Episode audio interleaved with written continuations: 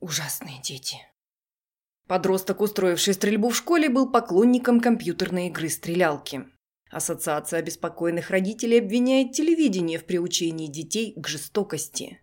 Губернатор Калифорнии подписал закон, запрещающий продажу несовершеннолетним видеоигр со сценами насилия. Почти все публикации на подобные темы, от академических исследований до сообщений информационных агентств, единодушны в причине детской и подростковой жестокости. Картина, которую они рисуют, выглядит прямо-таки катастрофической. Индустрия зрелищ и видеоигр обрушивает на наших отпрысков нескончаемый поток жестокости, заглушая в них все человеческое. Но разве все повзрослевшие любители страшилок становятся бесчувственными убийцами? И из кого все же вырастают гуманисты? В детстве людей, принадлежащих к старшему поколению, не было ни ужасных игр-стрелялок, ни боевиков со Стивеном Сигалом или Арнольдом Шварценеггером, чьи герои рвутся к цели по десяткам окровавленных трупов. Мы чинно спокойно ходили в кино на неуловимых мстителей, где Данька Шусь одним выстрелом нет, э, давайте мы лучше вспомним какой-нибудь другой фильм. К примеру, классику советского кино. Ну, хотя бы Чапаева. Помните, как мы замирали, когда с экрана прямо на нас надвигались неумолимые цепи капелевцев, и какой восторг затоплял нас, когда Анка-пулеметчица... Нет, э, что-то мы опять не то вспоминаем. Давайте уж наверняка какую-нибудь добрую и поэтичную народную сказку в постановке Александра Роу. Ну, скажем, «Морозко». Как ловко Иванушка отправил живьем в печь бабу-ягу, и как весело он потом гнал и расшвыривал ее дубоголовых слуг – но в конце концов, мы же не торчали целыми днями у экранов. Мы проводили время во дворе, играя в партизан, ковбоев или мушкетеров, в зависимости от того, что именно мы в это время читали всей компанией, одалживая друг другу книжки и жарко обсуждая их в свободное от игровых поединков время. Похоже, не все так просто обстоит дело с мотивами жестокости и насилия и в нашем собственном детстве.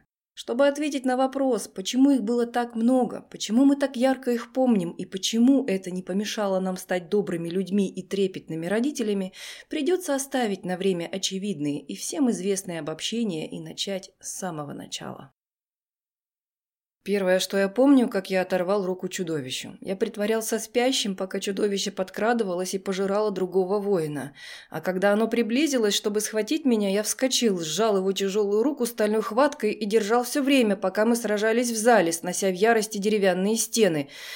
А потом зверь понял, что не освободится, и, оторвав себе лапу, бежал, истекая кровью и визжа, смертельно раненый в свое болотное логово. Подходящий подвиг для пятилетнего ребенка. Этими словами начинается книга американского литератора и культуролога Джерарда Джонса «Сражая чудовищ». Описанная им сцена с детства знакома каждому англоязычному читателю. Это схватка богатыря Беовульфа с чудовищем-людоедом Гренделем. «Какой ужасный образец для подражания», – смеется взрослый Джерард Джонс. «Он не делал ничего из того, чему герои должны учить наших детей. Не обсуждал решений с группой, не думал в первую очередь о безопасности окружающих, настолько, что ради неожиданности нападения позволил сожрать друга бойца рядом с собой. Не пытался поймать монстра невредимым, он хвастался, задирался, убивал но в то же время очень помогал справиться с детскими страхами, представляя себя в роли бесстрашного Беовульфа.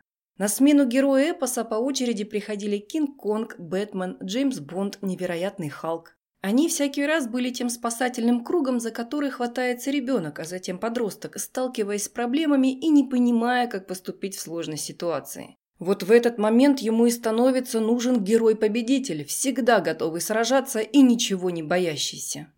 Это происходит с каждым из нас, но став взрослыми, мы задвигаем куда-то на задворки личности воспоминания о том упоении, с которым мы играли в войну, и уж совсем не хотим вспоминать собственные страхи по поводу вещей, кажущихся нам, взрослым, сущей ерундой. Нас вдруг начинает пугать доступность зрелищ такого рода для наших детей, и мы всегда готовы поверить, что это не они выбирают себе ту сказку, которая нужна, а некие злые силы, например, киноиндустрия или индустрия видеоигр, заботящиеся, конечно же, только о своих прибылях, намеренно приучают их к жестоким и кровавым зрелищам. И действительность вроде бы подтверждает наши страхи. После каждой трагической вспышки беспричинной жестокости пресса с готовностью сообщает нам, что убийца увлекался кровавыми боевиками или компьютерными играми-стрелялками. Эрик Харрис и Дилан Клиболт, расстрелявшие в 1999 году в школе Колумбайн 12 своих товарищей и учителя, а затем покончившие с собой, увлекались игрой Doom. Коди Пози, застреливший в 2004-м отца, мачеху и сводную сестру, несколько месяцев перед этим играл Grand Theft Auto. А Чо Сын Хи в апреле 2007-го, убивший 32 человека в Вирджинском политехническом институте, предпочитал Manhunt – и общественное мнение, даже и без помощи экспертов, э, в которых, впрочем, тоже никогда не бывает недостатка, воспринимает их стереотипно. Насмотрелись и пошли стрелять. Такое простое объяснение для многих кажется очевидным, и нужно обладать незаурядным интеллектуальным мужеством и непредвзятостью, чтобы публично спросить, а из чего, собственно, нам это понятно? Задавшись этим вопросом, можно обратиться к научным исследованиям в этой области и обнаружить необъятную гору работ с самыми различными способами, демонстрирующих несомненную связь между насилием в зрелищах и играх и реальным агрессивным поведением. Правда, при более детальном рассмотрении оказывается, что в ряде случаев эту связь усмотрели пресса и общество, но не сами исследователи.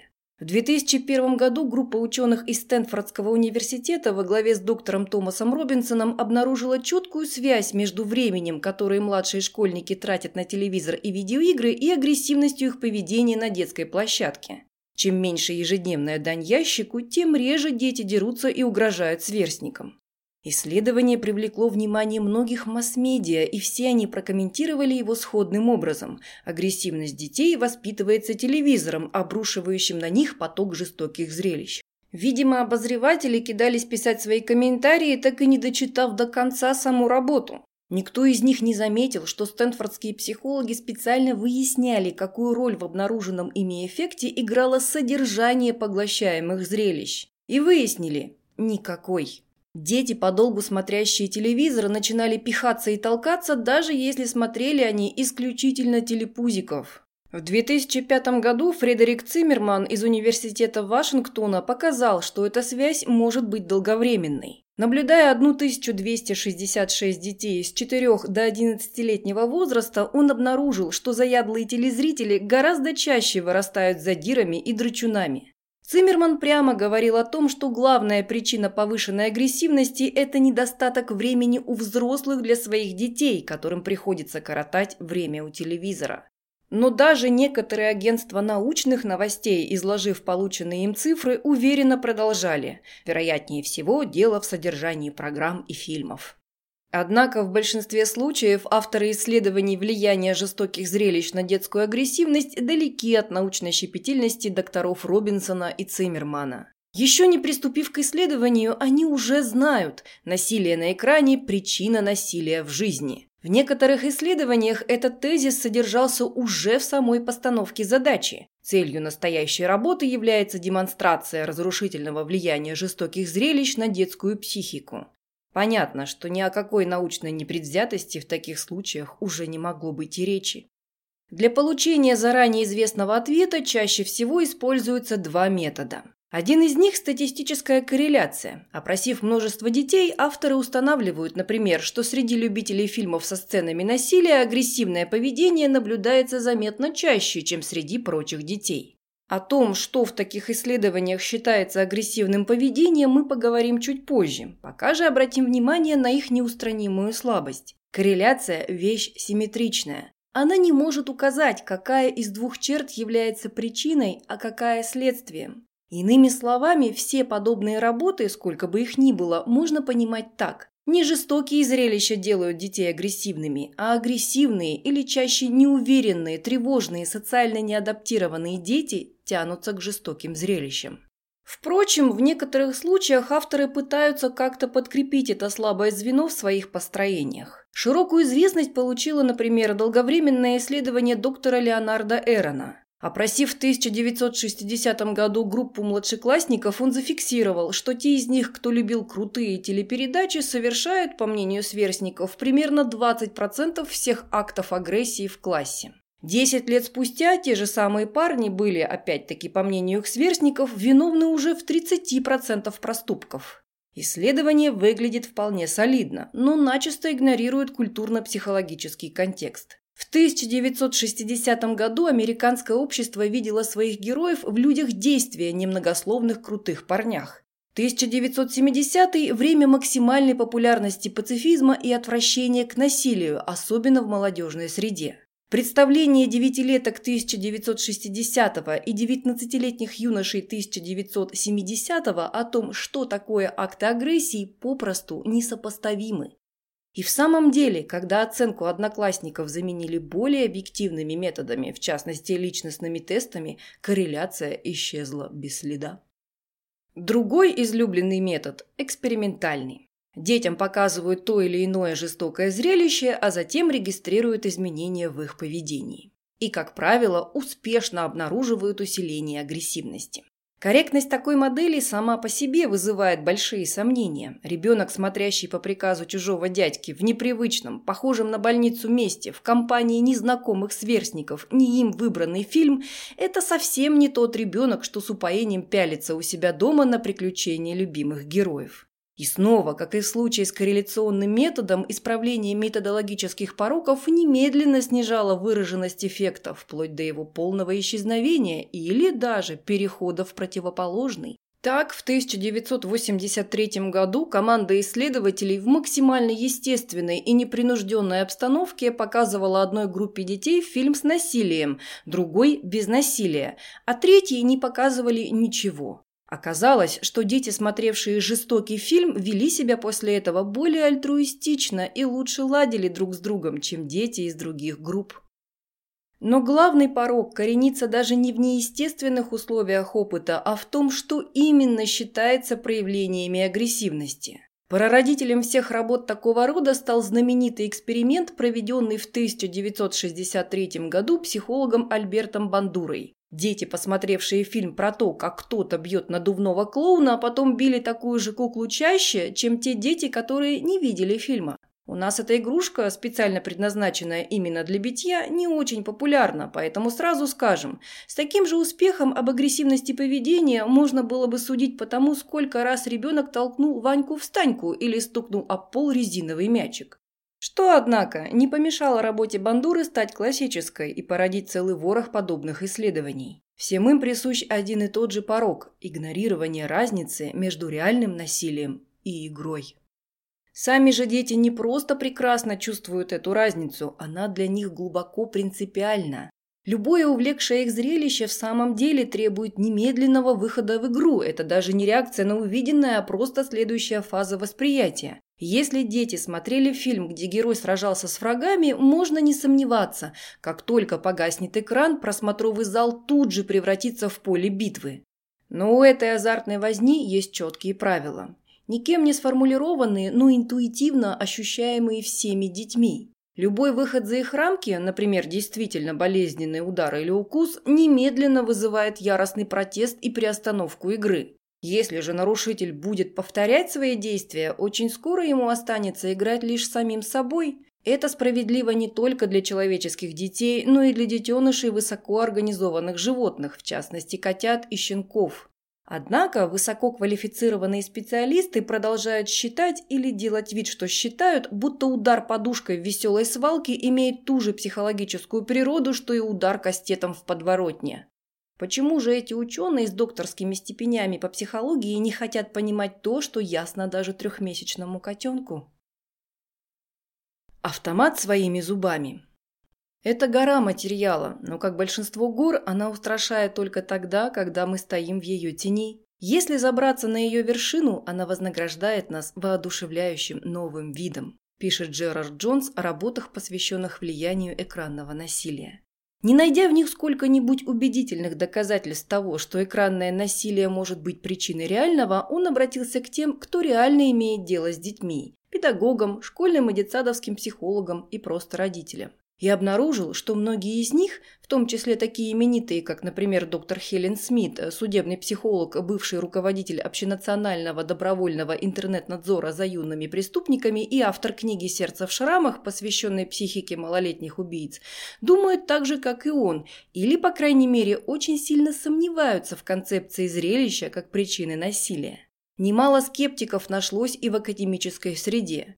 Именно они ставят контрольные опыты, указывают на методологическую некорректность, предлагают альтернативные объяснения и в конечном счете отделяют реальное знание от расхожих предубеждений. Но обществу эта работа словно бы и не видна. Корпоративное мнение американского научного и педагогического сообщества выражается документами вроде совместного заявления о влиянии экранного насилия на детей, выпущенного в июле 2000 года Американской медицинской ассоциацией, Американской академией педиатрии, Американской психиатрической ассоциацией, Американской академией домашних врачей и Американской академией психиатрии детей и подростков, и позднее поддержанного обеими палатами Конгресса. В нем прямо утверждается, что жестокие зрелища могут привести к жестокости в реальной жизни, и эта позиция представлена как консенсус общества публичного здравоохранения. Хотя, как уже говорилось, многие виднейшие специалисты придерживаются совсем иных взглядов. Правда, пока что усилия борцов с экранной жестокостью на государственном уровне особым успехом не увенчались. Как правило, дело ограничивается декларациями. Если же какой-нибудь продвинутый штат и принимает жестокие нормы, те долго не живут. Так, например, упомянутый в начале статьи антиигровой закон штата Калифорния, по иронии судьбы подписанный Арнольдом Шварценеггером, живым символом крутых зрелищ, так и не вступил в силу. Ассоциация разработчиков развлекательного софта протестовала его в суде, и в августе 2007-го федеральный судья Рональд Уайт признал его противоречащим Конституции США. Однако связь между экранным и реальным насилием прочно утвердилась в общественном сознании, и многие родители и педагоги сами пытаются оградить своих питомцев от жестоких игр и зрелищ. В упомянутой уже книге Джонса приведено немало историй о том, что получается из подобных благих начинаний. Например, в еврейском детском саду в Гринвич-Виллидже были, безусловно, запрещены все виды игрушечного оружия, а в праздничном рассказе об исходе евреев из Египта ни единым словом не упоминались казни египетские. После рассказа детям, естественно, раздавали праздничную мацу – большие квадратные листы хрустящего хлебца. Один мальчик, взяв такой лист, внимательно посмотрел на него. Затем он зубами проделал довольно аккуратный прямоугольный вырез – Откусил немного с другой стороны, повертел в руках, подровнял сзади и вдруг принялся носиться по комнате, наводя на других детей получившееся подобие автомата и вопя «пу-пу-пу», а те восторженно визжали и падали на пол убитыми. В другом случае смертоносное оружие перевоплотилось кукла Барби. Ее ноги стали рукояткой, руки магазином, а из головы вылетали воображаемые пули – третьем дети хотели превратить коробку от холодильника в осажденную крепость, но мать строго сказала «Никаких игр со стрельбой! Почему бы вам не поиграть, что это космический корабль?» Так они и сделали. И едва она уселась обратно в кресло, как услышала восторженные вопли «Смотри, пришельцы, стреляй в них!» Психолог и невропатолог Эрик Штайн считает, одна из задач растущей личности – научиться отличать фантазию от реальности, совершаемое в воображении от совершаемого на самом деле. И важнейшим средством для этого служит игра, в том числе и с воображаемым оружием.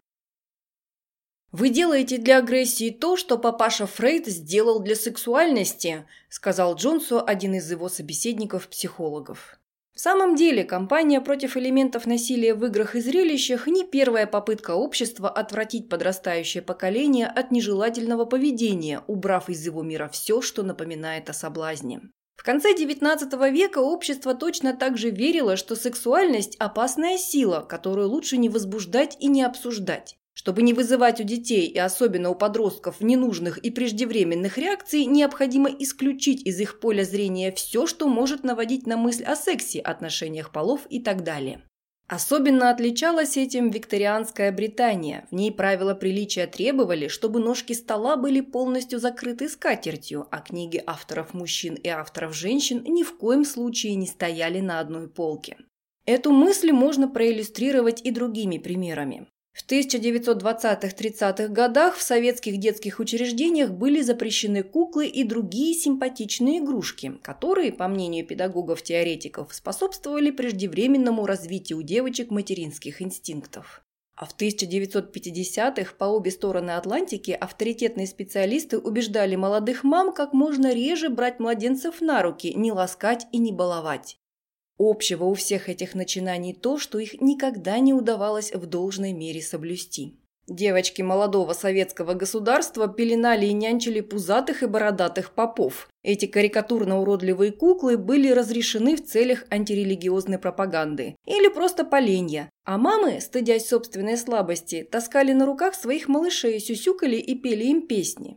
О том, на что толкало юных викторианских джентльменов пробуждающееся половое желание, мы лучше умолчим, напомнив лишь, что именно с этих пор в английских университетах и привилегированных частных школах прочно укоренилась традиция гомосексуализма. Потому что во всех этих случаях, как и в ходе борьбы с жестокими играми и зрелищами, люди пытались заставить делать то, что противоречит их природе, врожденным поведенческим программам.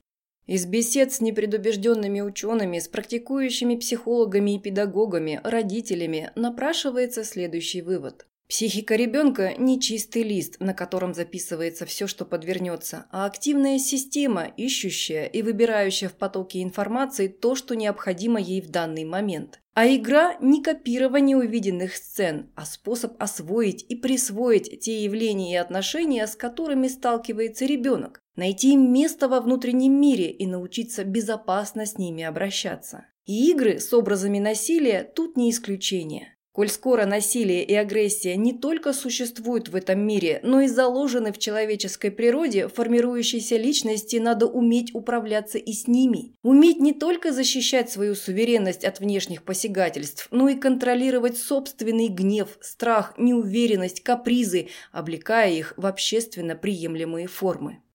Это понимание очень близко к взглядам советско-российской психологической школы, выраженным в так называемой теории деятельности. Она мало известна в США, где подавляющее большинство психологов принадлежит либо к психоаналитической, либо к бихевиористской традиции. А последней надо сказать отдельно. Бихевиоризм первоначально исходил из того, что, коль скоро мы не можем непосредственно исследовать устройство психики, надо относиться к ней как к черному ящику, воздействовать на него различными стимулами, регистрировать ответные реакции и пытаться найти закономерности, связывающие одно с другим. Эта программа честной бедности имела один фундаментальный порог. При таком подходе поведение неизбежно рассматривается как отражение внешних стимулов, в то время как на самом деле оно всегда запускается и контролируется внутренним состоянием организма. К чести лучших представителей бихевиористской школы, они в конце концов это поняли, пройдя через десятилетия теоретических тупиков, необъяснимых фактов и опасных рекомендаций. Соблазнительно было бы списать слепую веру американского общества в зловещую роль экранного насилия именно на последствия господства бихевиоризма. Увы, оснований к тому нет никаких. В нашей собственной стране детей лишали кукол именно в те самые годы, когда выдающийся отечественный психолог Лев Выгодский закладывал основы теории деятельности. Да и сегодня голоса, требующие защитить детей от литворного влияния экранного насилия, раздаются у нас ничуть не реже и не тише, чем в США. Не отстает и просвещенная Европа. В 2006 году, например, в германском Бундестаге на полном серьезе обсуждался законопроект, предусматривавший уголовную ответственность до года тюрьмы за жестокость по отношению к игровым персонажам, людям и человекоподобным созданиям. Популярность никем и ничем не подтвержденной идеи зрелища как причины насилия, видимо, имеет более глубокие и мощные причины, чем та или иная научная теория. И, вероятно, одна из главных среди них – это стойкое нежелание взрослого человека-родителя впустить в сознание тот факт, что его ребенок не объект, пусть даже и самой нежной любви, а субъект, отдельное существо, обладающее собственными желаниями и вкусами. Как пишет Джерард Джонс, борцы с виртуальным насилием любят патетически вопрошать, что мы делаем с нашими детьми.